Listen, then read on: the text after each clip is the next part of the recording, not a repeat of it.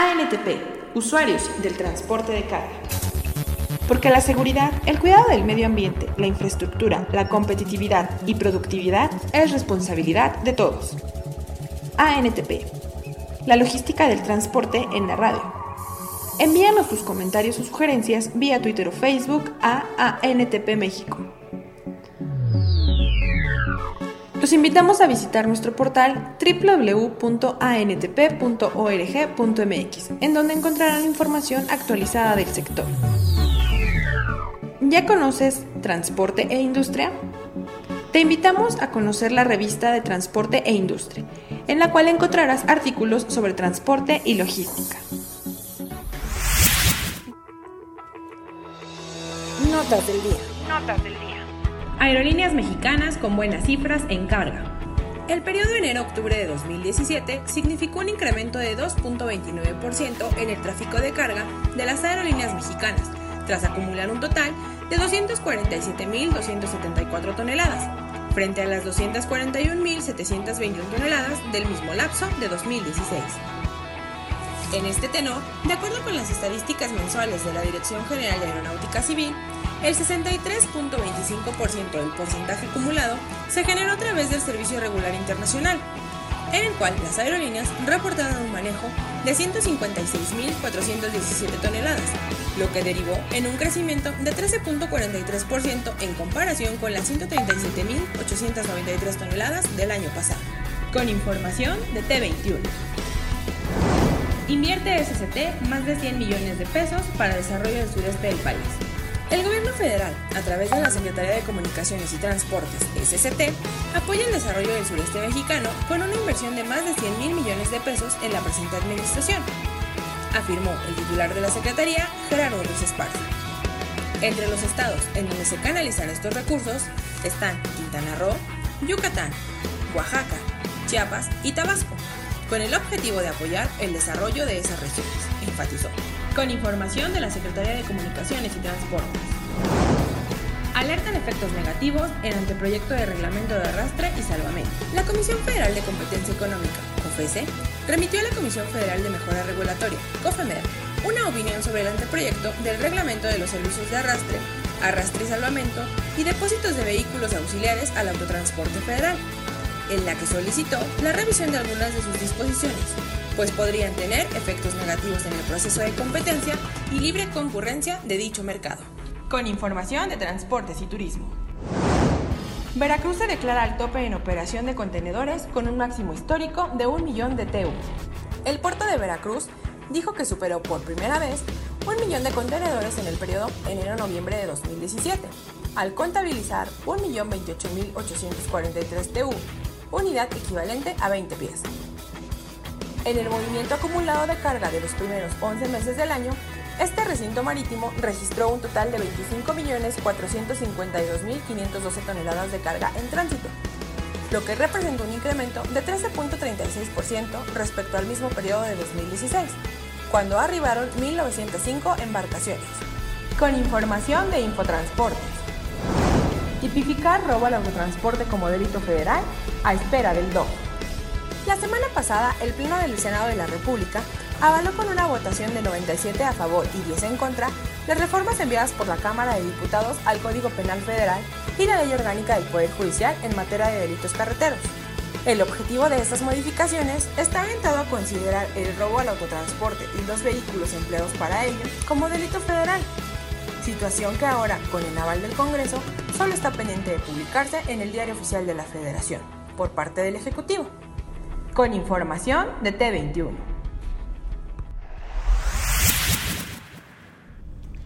Muy buen día amigas y amigos. Sean bienvenidos a la emisión número 270 de ANTP Radio, usuarios del transporte de carga. Hoy es miércoles 20 de diciembre, soy Iris López y saludo con gusto a mis compañeros de micrófono, Elías. Hola, buenos días. Gustavo. Hola, muy buenos días a todos. Patti, que está en un momento incorporándose con nosotros. Y el día de hoy nos acompaña Germán. Hola Germán, ¿cómo estás? Hola, muy buenos días. Bien. Pues miren, el día de hoy tenemos diferentes temas. Eh, el primero de ellos es el decreto por el que se reforman, adicionan y derogan diversas disposiciones del Código Penal Federal y de la Ley Orgánica del Poder Judicial de la Federación en materia de delitos carreteros. Gustavo y Elías nos traen los detalles sobre la segunda reunión nacional de consejos estatales para la prevención de accidentes y Elías tiene información acerca del movimiento en los puertos. Finalmente, tendremos una entrevista con Ramiro Gerardo Delgado Aldrete, director comercial y mercadotecnia global en Solística. Pero antes les pido nos compartan las efemérides del día. Claro que sí, Iris, con mucho gusto. En un día como hoy, 20 eh, de diciembre de 1590, muere en París Ambrosio Paré, llamado padre de la cirugía. Asimismo, en 1882 comienzan las obras de excavación del Canal de Panamá. Y finalmente, un 20 de diciembre, pero del año de 1919, llega a este mundo el tenor mexicano Nicolás Urselay, recordado como un brillante intérprete de Agustín Lara.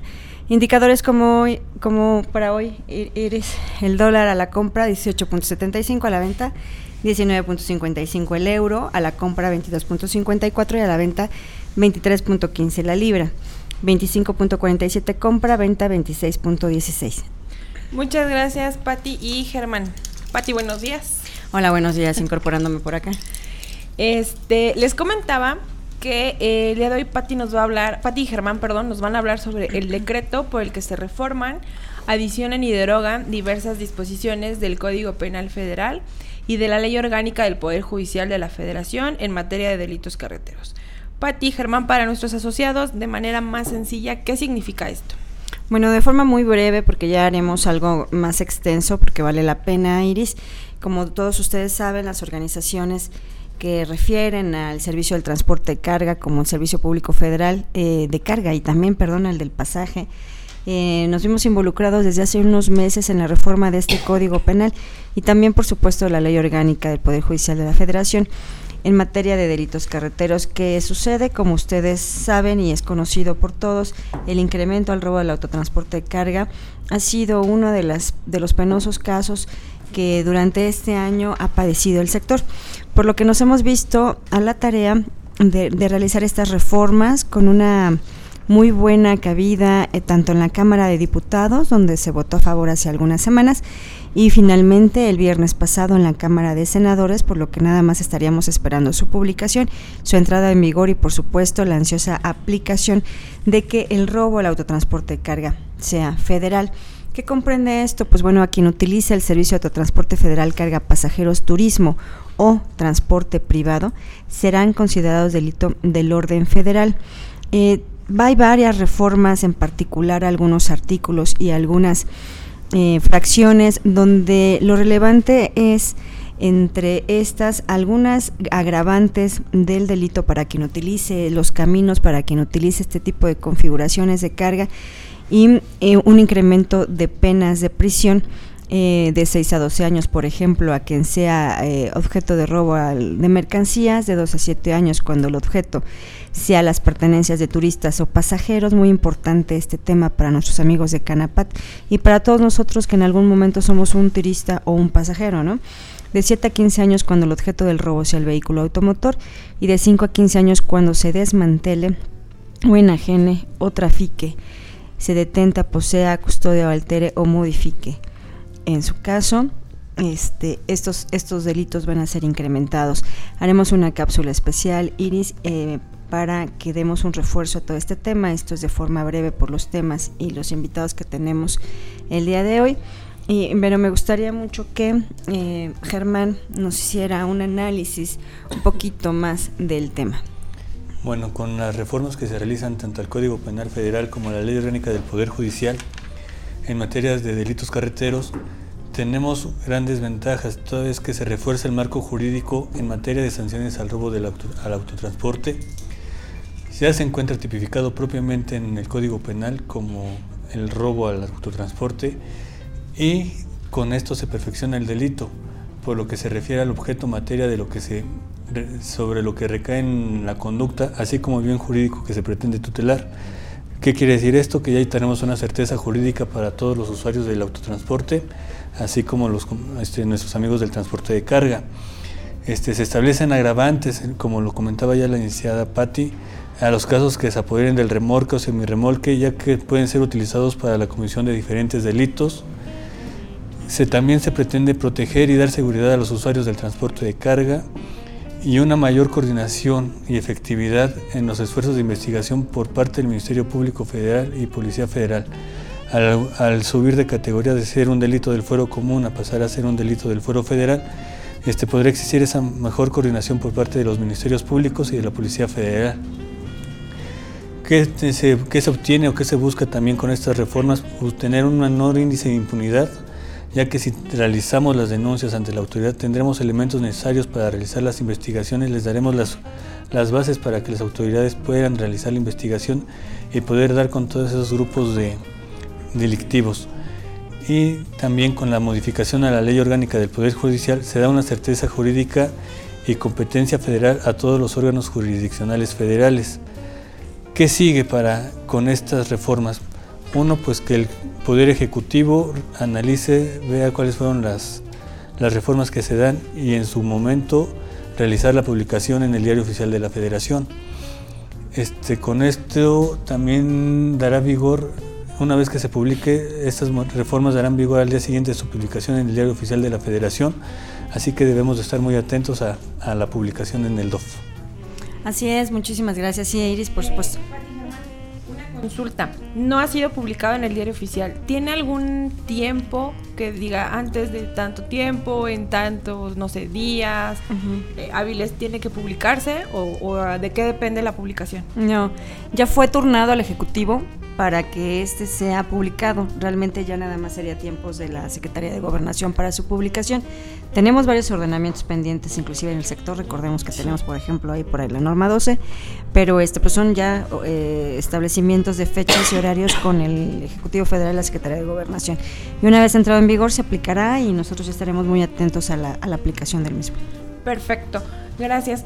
También eh, consideramos que una vez que salga publicado, además de darlo a conocer a nuestros socios por los canales de comunicación que tenemos, también este análisis que hoy nos presentaron estará siendo más amplio para saber qué hacer en caso de ser eh, víctima de un delito de este tipo, el protocolo a seguir y los puntos relevantes de este de esta reforma que se dio a conocer. Así es, a, hacerse del ámbito federal tenemos mucho que trabajar con los ministerios públicos federales. creo que se debería de engrosar este mismo organismo este de impartición de, de justicia penal y eh, revisar con, nuestros socios muchas cosas que quisiéramos exponerles sobre el nuevo sistema penal. Bueno, ya no es tan nuevo el sistema penal acusatorio y algunas reformas que tenemos también por ahí que debemos de aclarar y que debemos de tomar a favor para la aplicación de todos estos delitos. Claro que sí, lo vamos a hacer así. Ok, muchas gracias. Y antes de pasar al siguiente tema con Gustavo y Elías, nada más, igual Pati Germán, si me pueden contar eh, el día de ayer que celebró, se celebró en la Ciudad de México, evento al que pudimos acudir y reiterar la felicitación al, equipo de, Policía de Seguridad Pública de la Ciudad de México. Claro que sí, este, el día de ayer eh, en el Expo Santa Fe eh, fue, celebraron el Día de la Policía o del Policía de la Ciudad de México. ¿No? Este, estuvimos compartiendo con grandes amigos ya de tiempo, con el jefe Apolo, por ejemplo, eh, que es el subsecretario ahorita de Tránsito, José Gil, que es el subsecretario de Información e Inteligencia, eh, también, ¿por qué no?, con Ernesto Canto, que es el director general de Prevención al Delito, y varios policías importantes, nuestro amigo Eric Ibarra, que es el director de la Policía Auxiliar, eh, Mariano y, muchos otros, gente operativa de la policía que día a día están procurando cuidarnos, procurando este, establecer las sanciones correspondientes en caso que tengamos nosotros una falta. Y bueno, son semanas importantes ahorita donde hemos visto un desplazamiento importante en la Ciudad de México, con un sistema, por ejemplo, de becarios que los tenemos aquí sobre insurgentes, y todo ello para otorgar la mayor seguridad a la ciudadanía. La verdad es que, bueno, congratulamos que el día de ayer hubieran tenido una ceremonia tan amena y que hicieran entrega de diversos reconocimientos a policías, eh, tanto señores policías como mujeres policías. Y, creo que fue muy bien lograda la ceremonia de ayer hasta donde pudimos eh, estar con ellos. Eh, felicidades nuevamente a la Secretaría de Seguridad Pública de la Ciudad de México, a su titular, a, a Irán y a todo su grupo de trabajo.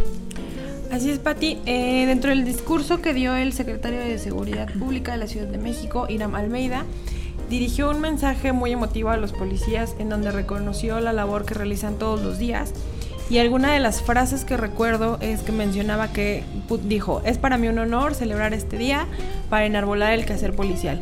Hombres y mujeres que cuidan de la ciudadanía y que son héroes de las calles que arriesgan su vida. Uno de los primeros reconocimientos que se entregó fue el, me parece que se llama Policía Distinguido 2017, que es del, del año que se está celebrando, que fue entregado a Luis Paredes Telles este policía logró frustrar un asalto en un banco en las calles de Homero y Petrarca, en la colonia de Polanco, en agosto pasado.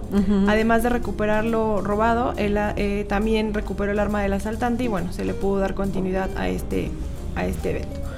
Por otro lado, cuando eh, llegó el jefe de gobierno, que en esa parte nosotros nos tuvimos que retirar antes de que llegara, pero pudimos recuperar un poco del material eh, que, él dio, que dio también un discurso muy emotivo reconoció las labores de la dependencia ante el suceso del 19 de septiembre pasado, en donde recordaremos tuvo lugar un sismo en la Ciudad de México y varios de los elementos, junto con otras dependencias de nivel local y federal, salieron a apoyar a la ciudadanía.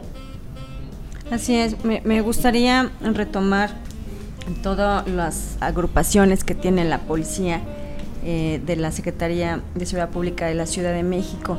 Ayer eh, reiterar que, fue una ceremonia, eh, si bien lo dice Siris, emotiva, de mucho reconocimiento, muy amplia, de, muchas corporaciones y por ejemplo, pues reiteramos la felicitación a la policía bancaria, a la policía auxiliar, a la policía preventiva, a los grupos de policía de tránsito, a la montada ribereña, granaderos, fuerzas de tarea, agrupamiento femenil, a los guerreros, a los faunos, a los zorros, Ciclones, Ateneas y a todos ellos. También las unidades de seguridad escolar, a participación ciudadana, al Estado Mayor, al ERUM, al grupo de cóndores, a inteligencia policial que tuvimos la oportunidad ayer de platicar con ellos sobre la importancia de renovar nuestro convenio de concertación de acciones y sabemos que este documento está ya en la oficina del señor secretario de IRAM y que esperemos pronto las organizaciones empresariales junto con CONCAMIN volverlo a firmar a todos los hombres y a todas las mujeres de la Secretaría de Seguridad Pública, pues nuevamente un reconocimiento. Y comentaba ayer también el secretario que eh, la fuerza que tiene la Ciudad de México son de 80 mil hombres y mujeres y que podría representar inclusive más que muchas de las fuerzas federales, por eso la responsabilidad que tienen es, es muy amplia. Así es, Pati, estaremos eh, dándole seguimiento a este tema de, del convenio, como a todos los que traemos con la dependencia, las mesas de trabajo que tú tienes cada mes y que para este tema se está incorporando también Germán, que ya estará trayéndonos información de estas reuniones. Y pues no nos queda más que a nombre de la mesa directiva de NTP y de todos los que colaboramos en ella reiterar el agradecimiento y la felicitación a la Secretaría de Seguridad Pública de la Ciudad de México por el Día del Policía. Muchas felicidades y enhorabuena. Y ahora sí, Vamos con Gustavo y con Elías, quienes nos tienen detalles sobre la segunda reunión nacional de consejos estatales para la prevención de accidentes. Hola chicos, buenos días. ¿Qué tal Iris? claro que sí, les vamos a compartir un tema pendiente que, ahí teníamos. Eh, sobre la segunda reunión nacional de consejos estatales para la prevención de accidentes. Eh, en esta ceremonia eh, de inauguración estuvieron presentes el doctor Noé Calderón Vaca, que es director de epidemiología en la Ciudad de México, el licenciado Rolando Ramírez Ortega, que es director de seguridad vial de la Dirección de Seguridad Regional en la Policía Federal, el doctor Luis Chías Becerril, director del Instituto de Georreferenciación de la UNAM, el doctor Arturo García Cruz, secretario técnico del Consejo Nacional para la Prevención de Accidentes de CONAPRA. Y en este evento, que tuvo la finalidad de mostrarnos cómo vamos en el diseño de, la seguridad vial, en la primera ponencia eh, se presentó el, el doctor Miguel Malo, que es asesor de, de, enfermedades crónicas de la Organización Mundial de la Salud, quien nos mostró eh, el paquete Salve Vidas, eh, el cual tiene seis componentes básicos, eh, en el cual va asociado a una serie de intervenciones prioritarias que van a ayudar a, los decisores y profesionales en materia de seguridad vial para lograr avances tangibles y sostenibles a lo largo de los próximos cinco años. ¿Y en qué consiste este paquete? tiene en primer lugar, un liderazgo en seguridad vial, el cual es crear un organismo que lidere la seguridad vial, elaborar y financiar una estrategia de seguridad vial, evaluar el impacto eh, de las estrategias de seguridad vial y realizar un seguimiento de la seguridad vial mediante fortalecimiento de los sistemas de datos. En segundo lugar, el segundo componente de este paquete es el diseño y mejora de las infraestructuras, en el cual eh, se busca proporcionar infraestructuras seguras para todos los usuarios de las vías, eh, abrir carriles para bicicletas y motocicletas y aumentar la seguridad vial de los bordes de las vías de tránsito eh, mediante libres de, que estén libres de obstáculos y estructuras abatibles con, barreras. Tercer punto en el paquete es las normas de seguridad vial de vehículos. Aquí se busca promulgar y hacer cumplir las normas de seguridad vial sobre los vehículos de motor en relación con que, bueno, que aquí tengan cinturones de seguridad vial, eh, promulgar y hacer cumplir reglamentos sobre sistemas antibloqueo de, de los frenos y luces de circulación diurnas para las motocicletas. El cuarto punto en este paquete nos habla del control de velocidad. Aquí se busca promulgar y hacer cumplir leyes que establezcan límites de velocidad, construir vías que moderen el tránsito o modificarlas con este fin y exigir a los fabricantes de automóviles que introduzcan nuevas tecnologías. El quinto punto nos habla de la vigilancia y de cumplimiento de las leyes de tránsito el cual busca promulgar y hacer cumplir leyes a escala nacional, local y urbana. Y el sexto es la supervivencia tras un accidente. Busca crear sistemas organizados e integrados de atención de emergencias prehospitalarias y en centros de salud, promover la formación de los grupos de respuesta inicial de la comunidad y, proporcionar formación en atención básica de emergencia a los equipos de respuesta a los accidentes. En la segunda ponencia estuvo presente el doctor Arturo García, quien nos presentó los avances del diseño por la seguridad vial 2011-2020, y en el cual pues este diseño siempre busca generar datos y evidencia científica para la prevención. En el segundo lugar, proponer un marco jurídico en seguridad vial que incluye a los participantes eh, los principales factores de riesgo presentes en los accidentes viales. Asimismo, contribuir a la adopción de conductas seguras de usuarios de vialidades para reducir daños a la salud por accidentes viales. Y bueno, aquí nos compartió que se han impartido 1.325 cursos de formadores en seguridad vial y se ha conseguido tener 33.124 formadores en seguridad vial y se han impartido 68.773 pláticas, teniendo un alcance de 4.094.322 personas. Eh, esto con la finalidad de sensibilizar a todos en materia de seguridad vial. Y este programa se ha hecho desde el 2008, se han capacitado a 1.779 eh, auditores con 56 cursos, cubriendo las 32 entidades federativas. En el cuarto punto nos habló sobre impulsar la colaboración multisectorial a nivel nacional para prevención de lesiones ocasionadas por accidentes viales. Y aquí nos habló que se implementaron puntos de control de alcoholimetría en 168 municipios prioritarios.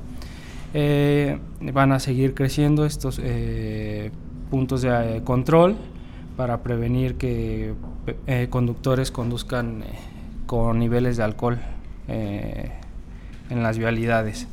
Asimismo, normar la atención prehospitalaria de urgencia médica por lesiones. Bueno, aquí nos habló del sistema de auxilio telefónico, que es el 911.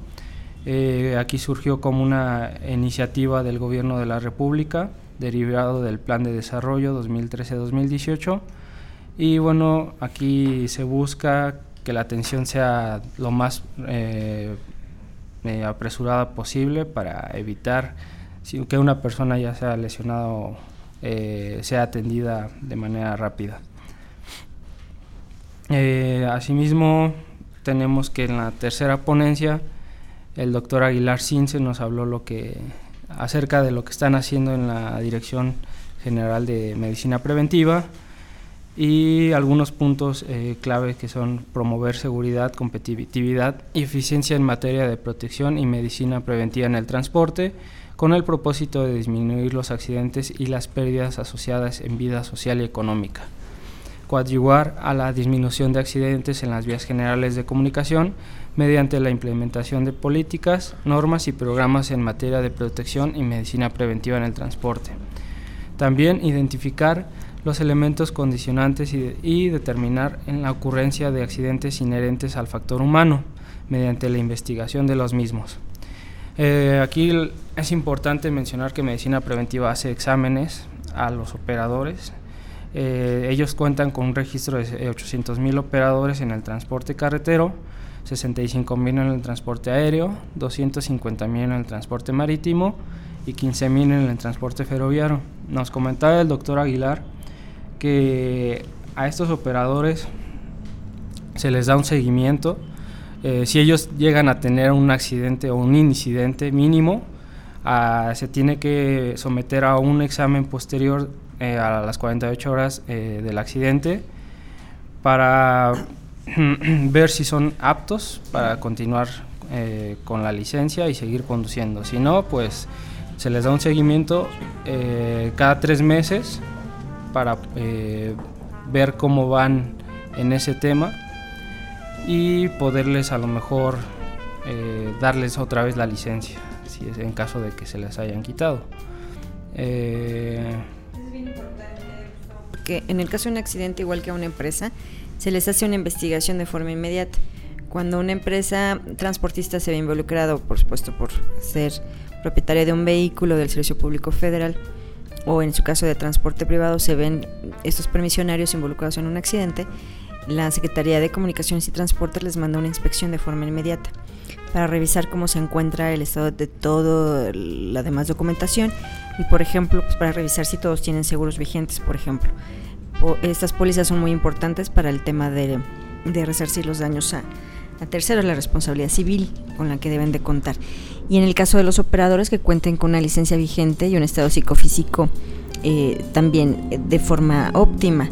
Por eso, cada vez que un operador se ve, un conductor se ve involucrado en un accidente, el doctor Aguilar Cincer, a través de la Dirección de Medicina Preventiva, manda de forma inmediata a revisar en qué estado de salud se encuentra psicofísica el operador y en caso extremo eh, le, revoca algunas veces le revoca la le revoca la licencia. También ellos se dedican a hacer este, exámenes médicos en operación donde inspeccionan eh, a los, el estado físico de los operadores antes de salir de viaje.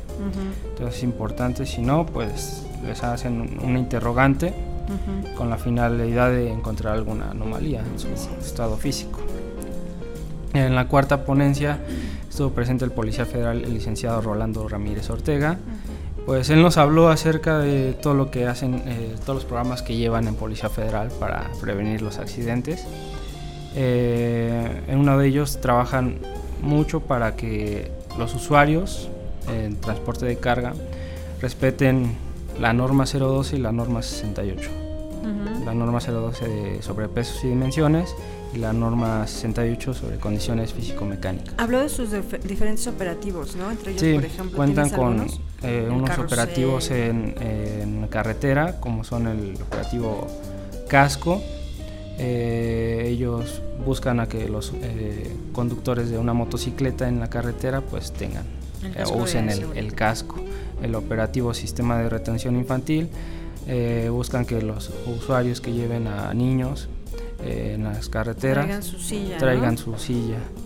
El operativo carrusel es donde eh, controlan el flujo de tránsito en la carretera si se llega a presentar alguna anomalía. Es donde vemos prácticamente a la patrulla enfrente, de nosotros, haciendo limitar el, exceso de velocidad. Para que nosotros cumplamos con los límites. Sí, además, en coordinación con la Secretaría de Salud, llevan el programa de alcoholimetría y 30 Delta. Así es, ese, es el que tienen la finalidad de verificar el estado físico y toxicológico de los usuarios que transitan en las carreteras. De hecho, hay operativo vigente hasta del 21 de diciembre, bueno, a partir de mañana, durante todo este periodo vacacional, del 21 de diciembre al 7 de enero, hay estas, estas evaluaciones médicas a operadores por medicina preventiva y, encanto, y cada centro fijo de, de, observación de peso y dimensiones de la SCT va a estar una ambulancia y va a realizar estas evaluaciones médicas para que no se vean sorprendidos. Este, nos están avisando que esto va a suceder de mañana 21 de diciembre al, al 7 de enero del 2018.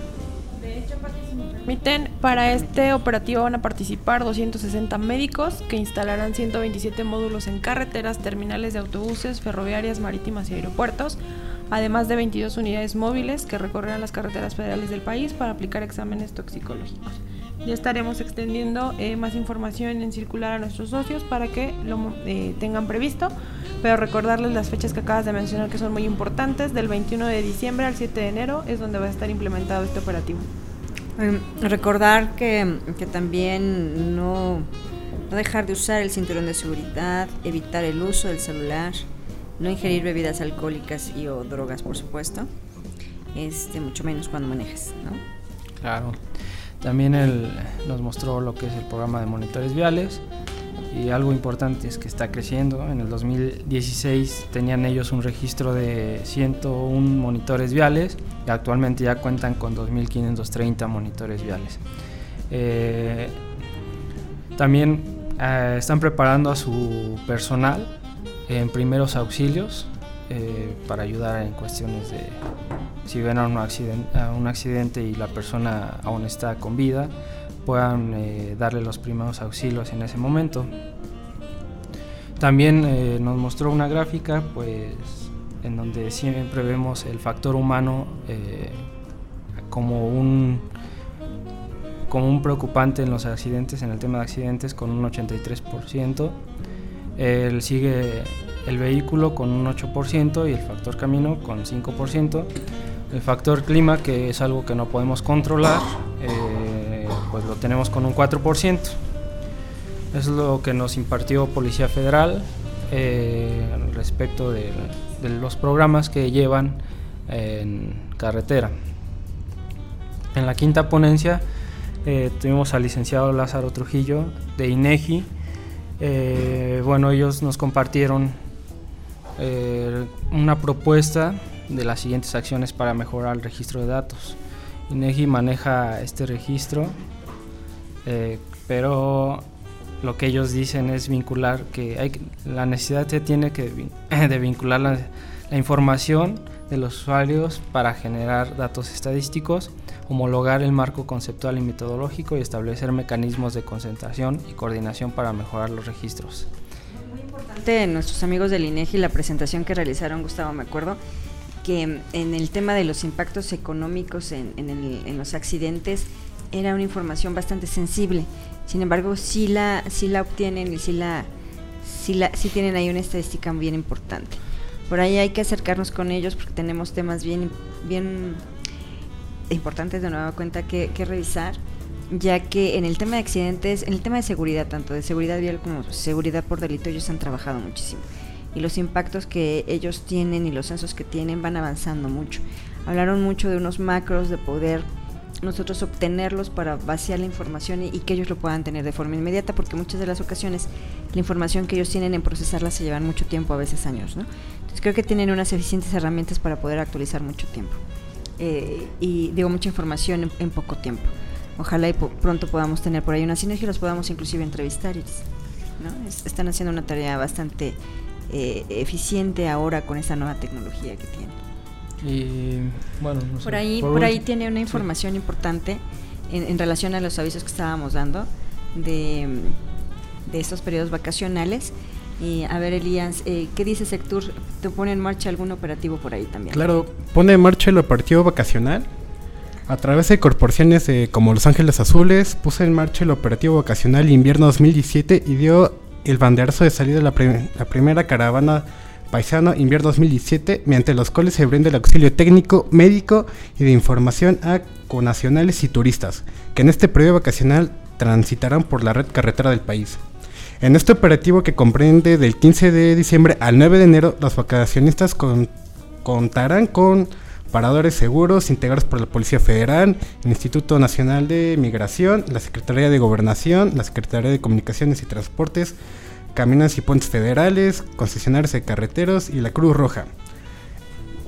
El funcionario de sector informó que estos ambos operativos participarán de manera coordinada en 13 dependencias del gobierno, 25 unidades de administración pública federal y dos organismos privados. En las principales carreteras funcionará varios puntos de atención turística y de auxilio, mecánica y de 24 horas. Esto prácticamente por el, bueno, aquí ya es todo el periodo vacacional. Como ya nos hemos dado mucho cuenta en las noticias que hay, bueno, aquí este, nevadas dentro del país y prácticamente darán atención a, a, estas carreteras que tengan problemas de, bueno, de nevadas.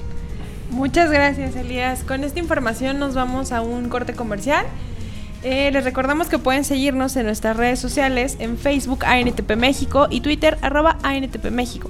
Seguimos con más en ANTP Radio, usuarios del transporte de carga. El podcast de ANTP. Te invitamos a escucharlo todos los martes a las 10 de la mañana. Lo puedes descargar en nuestro portal www.antp.org.mx. También está disponible en iTunes.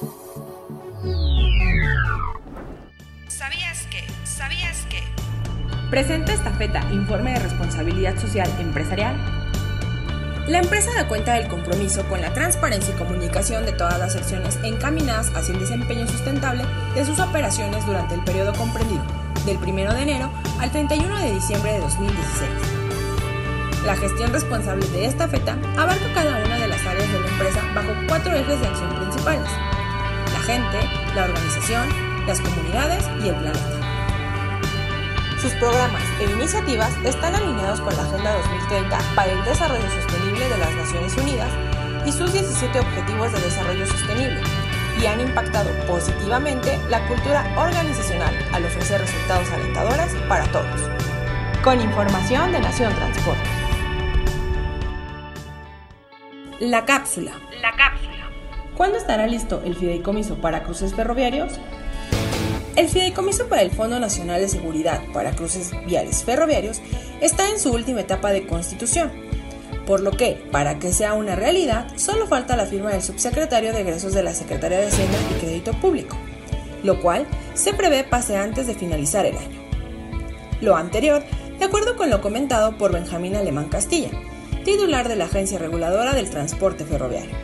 Destacando que además ya lo firmó la subsecretaria de Transportes de la Secretaría de Comunicaciones y Transportes y él como titular de la agencia. En este sentido, destacó que la agencia planea obtener las reglas de operación en marzo de 2018, antes de lo estipulado por la ley.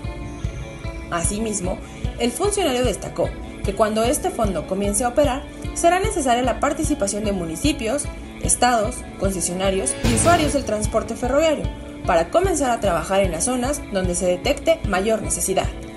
Con información de T21. ProStar de International es el tractocamión con el mejor rendimiento de combustible de toda la industria. Lo tenemos certificado. Con motor Cummins, la cabina más amplia y cómoda del mercado y todo el respaldo postventa de International con más de 80 puntos en todo el país. Y si lo que estás buscando es el camión del patrón, conoce el nuevo Lone Star. En cuanto lo veas, sabrás por qué le decimos así. Acércate al distribuidor internacional más cercano y descubre por qué International es Uptime. Internationalcamiones.com ANTP agradece a Navistar y Kenwood, patrocinadores de ANTP Radio, usuarios del transporte de carga. Y bien amigos, estamos de regreso. Qué bueno que sigan con nosotros. Como comentábamos al principio, está en la línea telefónica Ramiro Aldrete Solística, a quien mi compañera Gabriela González entrevistará para conocer más acerca de Solística. Hola Ramiro, buenos días. Buenos días. Hola Ramiro, soy Gabriela, ¿cómo estás? Muy bien, Gabriela. Gracias por la entrevista. Qué amables.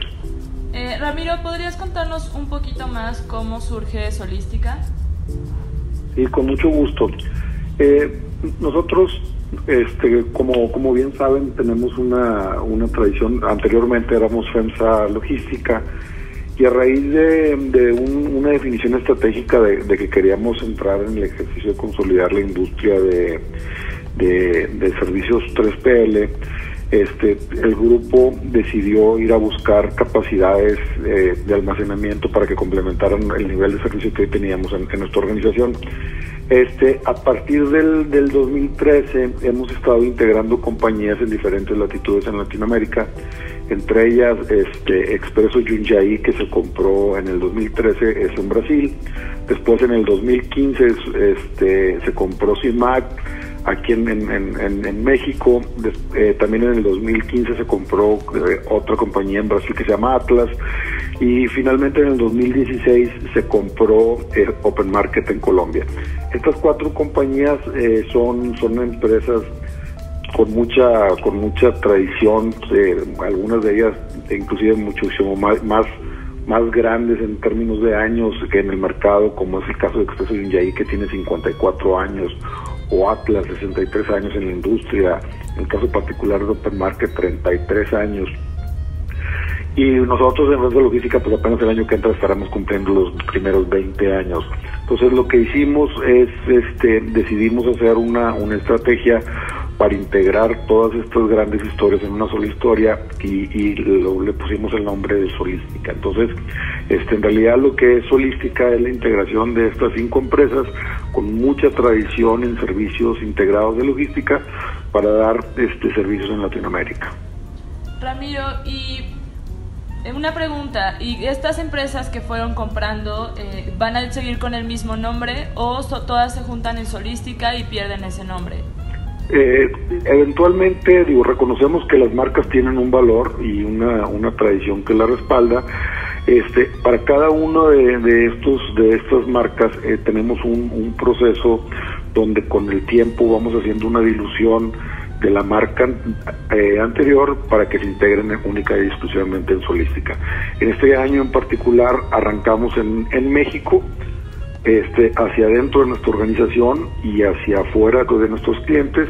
En el caso particular de las otras latitudes del Latincentro o en, Centroamérica y en Brasil, arrancamos una campaña interna eh, hacia los empleados para decirles qué significa holística y en el segundo semestre o finales del año entrante estaremos este ya empezando a hacer el mismo ejercicio que hicimos aquí en México de diluir o ir haciendo el fade out de las marcas existentes para que quede holística como una única compañía. Ok, perfecto Ramiro. Eh, como organización, eh, ¿a qué nuevos retos se está enfrentando Solística? Pues eh, yo creo que uno, uno de los de los este retos más importantes es mantener los niveles de servicio que actualmente estas diferentes compañías han estado integrando eh, en los últimos años. Pues son empresas que en cada uno de los países donde están son muy bien reconocidas. Pues para nosotros el primer reto es asegurar o garantizarle a todos nuestros clientes que los niveles de servicio no se van a ver trastocados. El, el, segundo reto importante es cada vez que uno, cada vez que uno integra eh, una organización o una compañía a, un, a una compañía existente, vienen con dos elementos que para nosotros son muy importantes. Uno ya lo mencionaba hace rato, el portafolio de los clientes, pero el segundo vienen con unas características operativas que se vuelven parte del nuevo DNA de esta fusión de compañías lo que tenemos que tener es mucho cuidado nosotros como, como, como la empresa que integra, no perder esa, esas buenas, esas mejores prácticas y al contrario, hacer hacer lo posible o garantizar que esas mejores prácticas las vamos a llevar a, toda la, a todas las a todas las regiones donde estamos participando. En pocas palabras salimos con un con un modelo este de compañía mejorado con, con estas nuevas competencias. Ese es, ese es, el, ese es, el, ese es el gran tema, ¿no?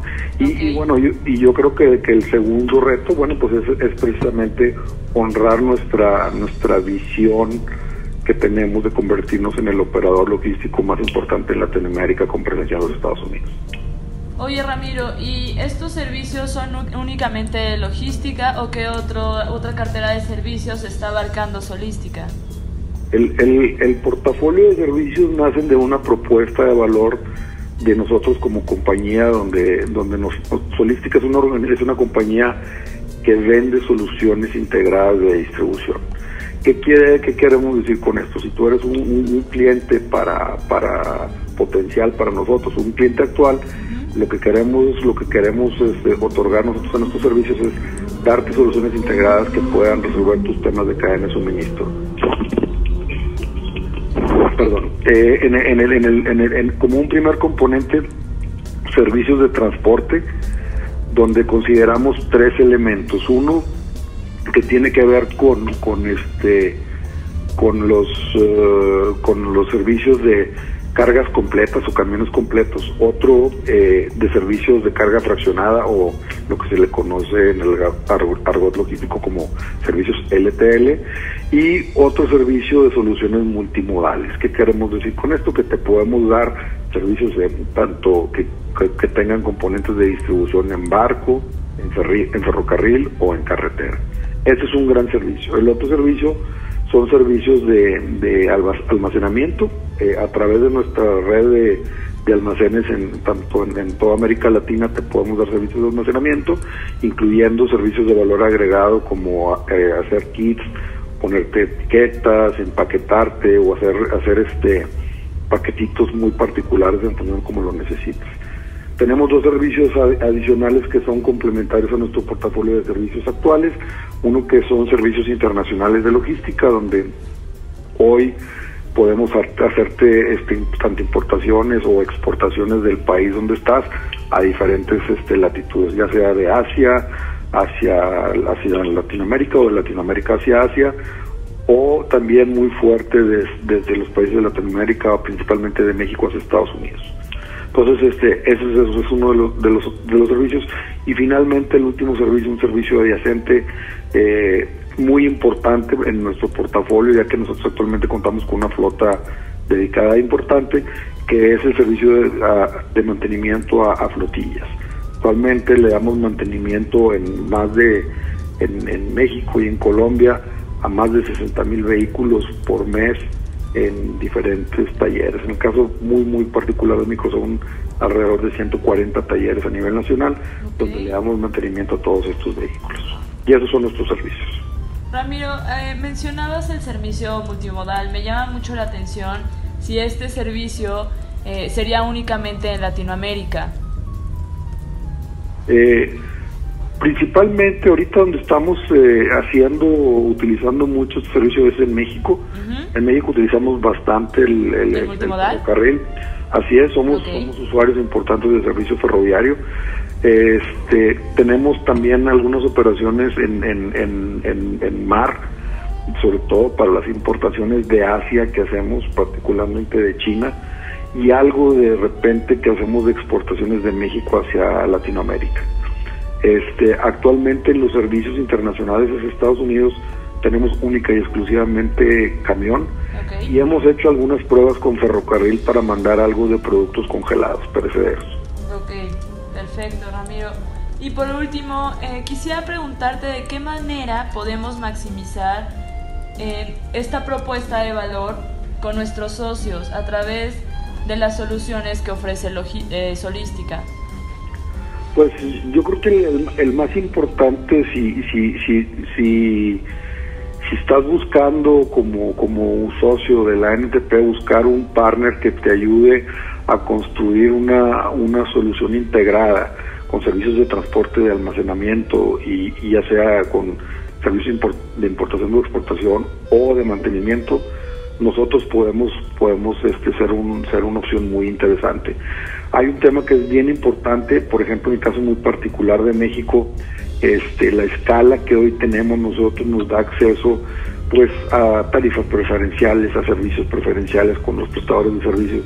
Nomás para que manejemos un dato, el año, en este año hubo tres meses en el año en que rebasamos los 120 mil viajes en un mes.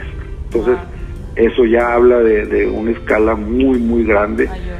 Entonces, este, obviamente todos nuestros clientes tienen acceso a esos beneficios. Entonces, eh, tenemos componentes de tecnología también que nos hacen un operador logístico diferente. Tenemos este nuestro centro de inteligencia que, consta de tres componentes. Uno de, rastreo satelital común, como lo tienen todos los transportistas.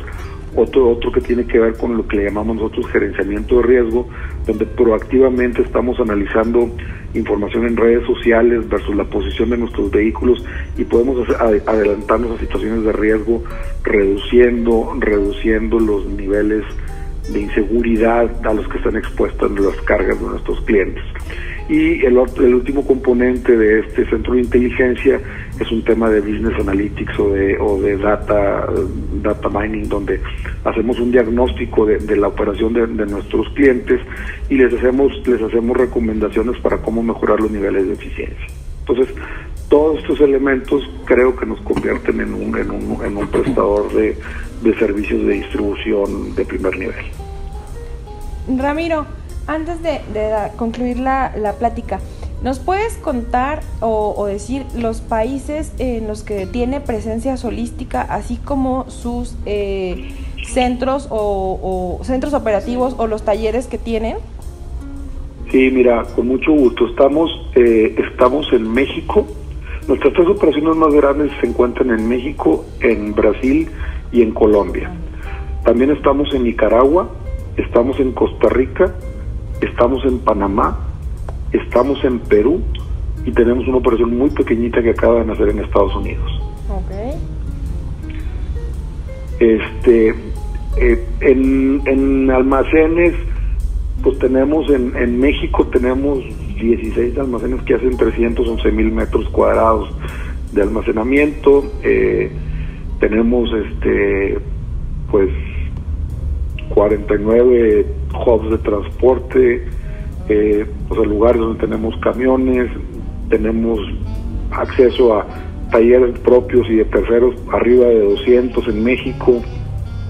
El caso particular de Brasil tenemos tres centros de, de, transporte, tenemos este 64 cross docks, tenemos 12 bodegas con 100 mil metros cuadrados y, este aparte tenemos operaciones in-house con algunos de nuestros clientes.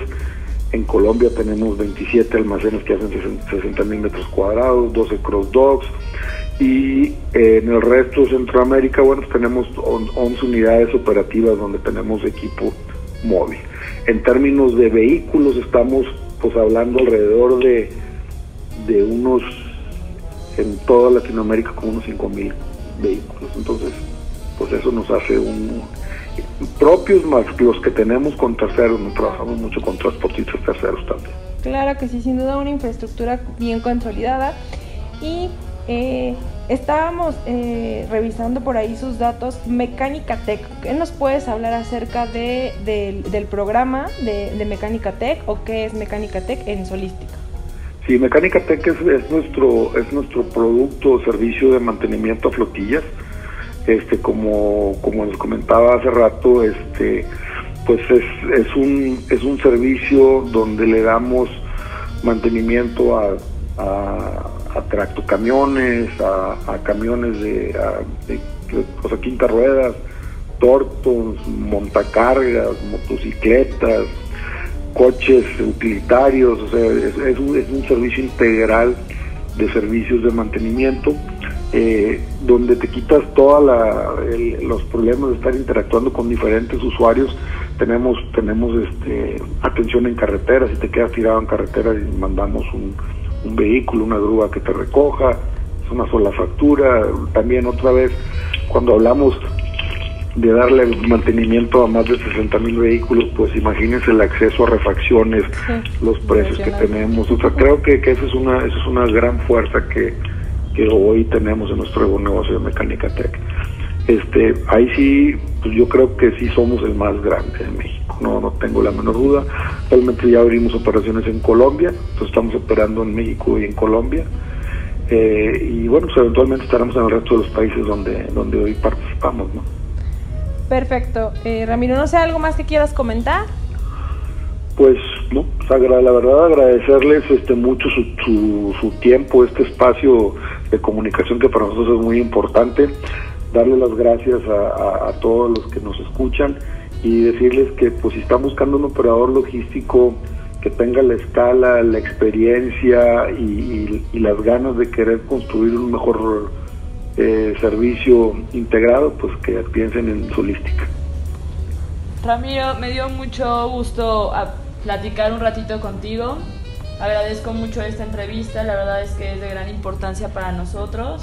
Eh, es un nuevo reto y como organización la verdad es que les deseo lo mejor. Eh, van con mucha fuerza, son una empresa muy grande y muy bien consolidada. Gracias, este, que tengan un, bonito día y bueno, pues si no nos vemos, que tengan unas bonitas fiestas en, esta Navidad. Muchísimas gracias. Ramiro. Hasta luego, buen día. Hasta luego. Bye. Muchas gracias a, Gabriela y a Ramiro por esta entrevista. Y así es como llegamos eh, al final del programa el día de hoy. Agradezco a mis compañeros de micrófono, Patti. Gracias a toda nuestra audiencia que nos ha estado escuchando durante todo este año. Eh, no es nuestra última sesión de radio, pero sí una previa a las fiestas navideñas. Eh, reciban todos un gran abrazo y que tengan una feliz Navidad. Nos vemos en otra sesión antes del Año Nuevo. Muchísimas gracias, Germán. Este, bueno, pues que tengan un excelente fin de año, felices fiestas y hasta luego. Gracias, Elías. Hasta luego, felices fiestas. Hasta, hasta luego, un abrazo a todos y feliz Navidad. Pues no me resta más que agradecerles que todo este año hayan estado eh, acompañándonos como cada semana en esta emisión. Agradecer también a los chicos de producción por todo su apoyo a lo largo de estas transmisiones, a mis compañeros de micrófono que siempre están eh, ahí puntuales con, con, los temas y la información que es para ustedes. Y a ustedes, Radio Escuchas, que la pasen muy bien en compañía de su familia, que venga lo mejor para ustedes y esta Navidad, que atiendan todas las indicaciones de seguridad que les damos, por favor, todas las recomendaciones, para que la podamos eh, pasar todos muy tranquilos y en compañía de nuestros seres queridos. Así es como llegamos al final de esta emisión. Agradecemos que nos hayan escuchado como cada semana en www.antp.org.mx. Les deseamos un excelente día. Esto fue ANTP Radio, usuarios del transporte de carga. Hasta la próxima. ANTP, usuarios del transporte de carga. Porque la seguridad, el cuidado del medio ambiente, la infraestructura, la competitividad y productividad es responsabilidad de todos. ANTP la logística del transporte en la radio. Envíanos tus comentarios o sugerencias vía Twitter o Facebook a ANTP México. Los invitamos a visitar nuestro portal www.antp.org.mx, en donde encontrarán información actualizada del sector. ¿Ya conoces Transporte e Industria? Te invitamos a conocer la revista de Transporte e Industria en la cual encontrarás artículos sobre transporte y logística.